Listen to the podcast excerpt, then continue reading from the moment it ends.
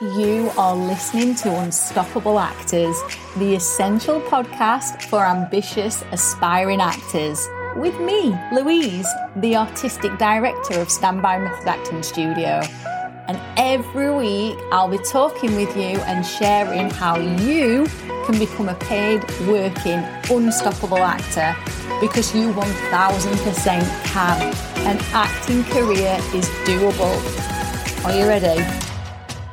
Hello and welcome to another episode of the Unstoppable Actors podcast. It is so good to have you here, and I am so excited to dive into today's topic, which is all about how you are going to create standout show reels and standout headshots, because I know that headshots and show reels can cause a huge amount of stress for so many actors, especially when you're first getting started with them and you're like, oh my God, what do I even do with these? I know I need them, but how do I make them look good? How do I make myself stand out? And that's exactly what we're going to be diving into, because there is a formula with this, and I can't wait to share with you what that formula is.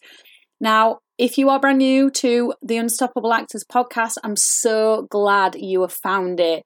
It is so good to have you here. I'm Louise, and I have been coaching actors for nearly 13 years. I've been helping them go from unknown actors with blank CVs, barely any experience, if any experience at all. And I've been helping them get cast in Netflix dramas, TV soaps, Amazon Prime films, stage plays all around the world, and getting signed by some of the most incredible agents in the business. And I do that through two strands. The first is by training them in method acting and getting them skills to a very proficient level so that it's an absolute no-brainer to take a chance on them, even as unknowns. And the second way I do that is through teaching about the business of acting. I'm very passionate about combining the two. Now, if at the end of this podcast you are really loving what you have heard, you've found it valuable, you've found it insightful, it's helped you, it's inspired you, then I really would love you to take this further, and I'd love to continue this training with you. I am holding a free of charge, doesn't cost you anything, online 2-hour workshop, yes, 2 hours for absolutely nothing, on Sunday the 30th of April. It's 6 p.m. UK time, and it is 1 p.m. New York time.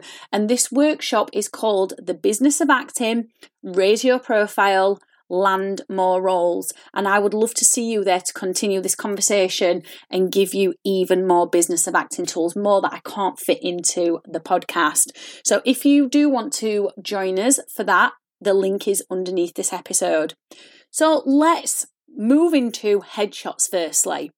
Headshots are the easiest thing you can acquire as an actor at any stage in your career, and there's something that you all know that you need. In fact, it's probably the first marketing tool that all actors realise that they need, because when you sign up for casting sites, it asks you for a headshot.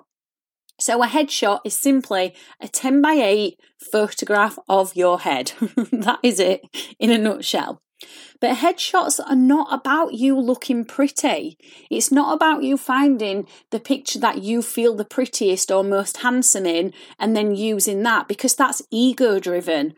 And we actually want to take our ego out of this. Sometimes the pictures that you feel, and I hate using this word because I really don't like it, but we're going to use it just for the purpose of this. But sometimes the best headshots of you are the ones where you feel the ugliest in them. Okay? And I don't mean ugly as in you're not beautiful. I just mean the ones where, like, maybe you're pulling a bit of a funny face, or maybe you notice that one eye looks bigger than the other, or whatever it is that you notice about yourself. And that doesn't make you ugly at all, but that's the only word I could think of. But headshots are there to serve a purpose. And that purpose is to get you called into more auditions. And that's because a headshot is the first thing a casting director sees of you, or a director if you are submitting yourself or being submitted for things like fringe theatre or independent films. So your headshots do need to be striking, and they've got to have depth to them, and that depth has to come from your eyes. There's got to be something about that headshot that draws that person in who's looking. But their headshot also has to give a bit of an indication as to your casting type, your playing age, and where you fit in the industry. Now, there are absolutely tons and tons and tons and tons of headshot photographers. There's loads. So, what I always recommend is doing a lot of research and making a list of 10 headshot photographers that you could potentially work with, and then making an order of that list from 1 to 10. And number 1 is the ones that you feel have got the best, most striking headshots out of that 10 list, and then you rank them in order from 1 to 10. Sorry, I should have said that. And then, you know, maybe number 1 is the most expensive. I don't know. I did this with one of my students not long ago. We ranked 10 headshot photographers, and it turned out that the one at the top of the list was the most expensive. And at that moment in time, that headshot photographer was not in his budget. So what he's done instead is he's gone to either his number 2 or his number 3 on the list and has decided that in 12 months or 18 months time, when he needs some new headshots, he's going to go to the one that was number 1 on his list, and he's going to save up in the meantime for that. So that's a good little thing that you can do there, is you can rank them and you can steal what I did with my student. But just remember, they're not about looking pretty, so take your ego out of it, and do not ask your mum or dad or grandparents or friends who are not in the acting industry for their opinion, because they're going to love them all, and they're not going to be seeing this strategically or as a business marketing material. They're just going to be like, oh, you look so beautiful in it. Oh, we love them all. Oh, we're so proud of you. And that's lovely. Of course it is, but that's not what you want. So what you want to think about with your headshots is, where do you actually want to be in the industry, and how can you give an indication towards that without dressing up like the character? You don't need to dress up like characters in your headshots, but you do just need to give a little pointer towards, oh, these are the kind of roles that I fit into. So, for example, if you know you fit into very working class roles, which I know I do, I brand myself as a working class actress because, well, it's who I am. Then one of my headshots, I had a jean jacket on, and what did I do with my hair? I think I put my hair half up and half down, and it just gave a bit of a sort of like chav look. If you're not from the UK and you don't know what a chav is, it's like, well, my understanding of it is like someone who's been brought up on a council estate or lives on a council estate. And basically that's me. I wouldn't say I am a chav, but I've definitely been in that environment. And I could slip into that role quite easily. I know I'm not going to get cast as Jane Eyre. I just don't look like Jane Eyre. I don't sound like Jane Eyre. Doesn't mean I don't have the skill set to play characters like that. No, absolutely not. I more than likely could play them, but I just don't look like that. So there's no point in going against what I naturally look like. So I hope this is making sense. We're kind of teetering into casting type territory here. But the thing about both your headshots and your show reel is that they have to be intentional. You've got to be intentional with them because they are representing your brand. And so casting type does play a role in your headshots and in your show reel. Now, when it comes to show reels, again, these are not just about having really dramatic scenes that are laced full of emotion. Again, they're actually about showing your casting type, whether you can act, and this should give people an idea of where you fit into the industry, so it becomes easy. So, for example, let's say you're applying for agents. An agent should look at your show reel and go, oh, I could see myself submitting this actor for these productions, and I could see them being in them because they can act and they look like they fit in those productions. So you've got to be very intentional with both your headshots and your show reel, as I've already said, because they serve a bigger purpose. The headshot, as I've already said, is about getting you booked into more auditions.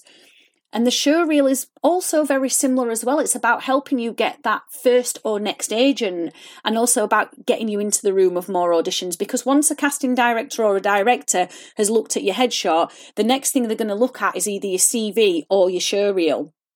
And they want to know where you fit into the industry. And agents certainly want to know where you fit into the industry and how they can best support your career and promote you. And the director or the casting director who's looking at your showreel wants to see whether you are aligning with the character that you are potentially going to be auditioning for. So be very strategic with it. Think about where do you want to be in the industry? What do you want to be working on? And how can your headshots and how can your showreel best serve this? So then when you go in for them, you're not winging it. You're not going in thinking, oh, I don't really know what I'm doing. I just know I've got to smile or look a bit moody in my pictures. Like, it's not about that. It's about being very, very, very strategic and intentional. I keep saying these words, but it's because they're important. So if I share with you how I figured out my showreel, my current one, I firstly figured out my brand. I figured out what my brand was, what my unique selling points are. And I didn't just do any scene because I liked the scene or because the scene was dramatic. I got scenes written for me that would fit with my brand. And I gave a very, very clear brief to the scriptwriter on what I wanted. So I said, these are the types of characters that I want. These are the types of productions that I want to be in, that I'm aiming for. And this is what I want in the scene, and I want the character to have this objective and this conflict going on. I was super clear because I knew it would help the writer give me what I needed and it would make their job easier. And I also knew exactly what I was aiming for. And then with the showreel, I treated it like it was a full-scale production. Now, I went off and paid a showreel company because I just thought time is money. I cannot be arsed waiting around for footage from films that I've done because post-production takes as long as it takes. It could take a year, it could take 6 months, who knows? But I did not want to be waiting around. I wanted a showreel in a quick time frame because my career means a lot to me and I want to do things quickly.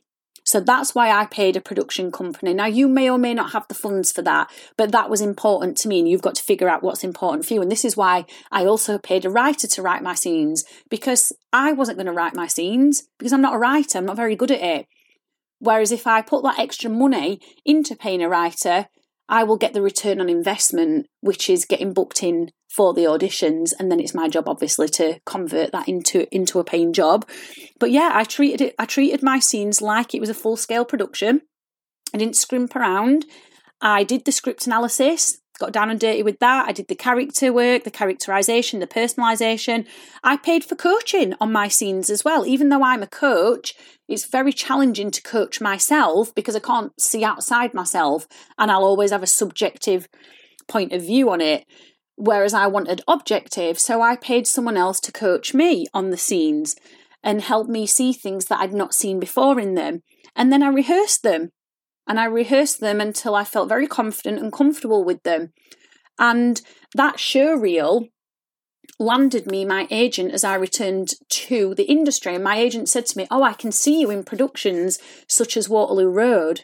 That was purposeful because that was one of the productions, TV productions, that I had said to the writer, I see myself in and that I am aiming for. So it's worked, hasn't it? And that's important. And then I did the exact same thing with my headshots. I knew exactly what productions I was aiming for. And although I didn't dress up as the characters, and this is different in the States as it is to the UK, we're a little bit different. I think in the States, my understanding is that you can have some sort of character shots. In the UK, we don't necessarily do that. And if you're in Europe or Canada or Australia, you'd have to figure out and get some information on what the general trend is where you live. But in the UK, we don't necessarily dress up as the character in our headshots, but I did give a slight indication. So, for example, I did have a blazer on in one of the headshots, which just gives the idea that I can do corporate jobs, detective roles, teacher roles. Yeah, so it's all working towards creating an image for the kind of productions that I want to be in. And that is how you create standout headshots and standout showreels, by getting very specific about the productions you want to be in and making sure the headshots and the showreels cater towards that. So has this all made sense? And are you going to put these strategies to use with your own headshots and your own showreel? If so, it is going to help you feel way more confident promoting yourself. You're going to feel more assured on what your brand is, And you're actually going to be excited to promote yourself and put yourself out there, because you'll have a really good, vibrant energy around your brand. Now, we are going to be taking this further. We're going to be diving into this to a more advanced level in the free online Business of Acting workshop on Sunday, the 30th of April. Now, just because it's more advanced training doesn't mean you have to be at an advanced level. You can be just starting out. If you are just starting out as an actor, I highly recommend you enroll in this free workshop, because you will put yourself further ahead than other actors who are not learning this stuff. And if you've been at this for a while, I encourage you to enroll in this free workshop as well, because it will give you a refresher. You will also learn new things. You're going to walk away from this workshop feeling really confident in yourself as an actor, knowing what your brand is, knowing how to raise your profile, and essentially land more roles. So the link to join this free workshop is underneath this podcast. As soon as you have enrolled, I will send you the workbook that you get. I'll send you the link to the online workshop, and I will also send you the link to our private Facebook group where you will get to network with other actors in the industry before the workshop takes place. So go and sign up for that, and I'll see you in the next episode. I have absolutely loved hanging out with you, and I really hope you enjoyed this episode of Unstoppable Actors, the essential podcast for ambitious, aspiring actors. Now, if you did, I'd really love you to subscribe so you never miss an episode, and leave a review. And if you would like weekly injections of inspiration, you'd like mini method acting challenges to keep you making progress with your dreams, come and join the most supportive acting community online by clicking the link in the notes to help you become an unstoppable actor.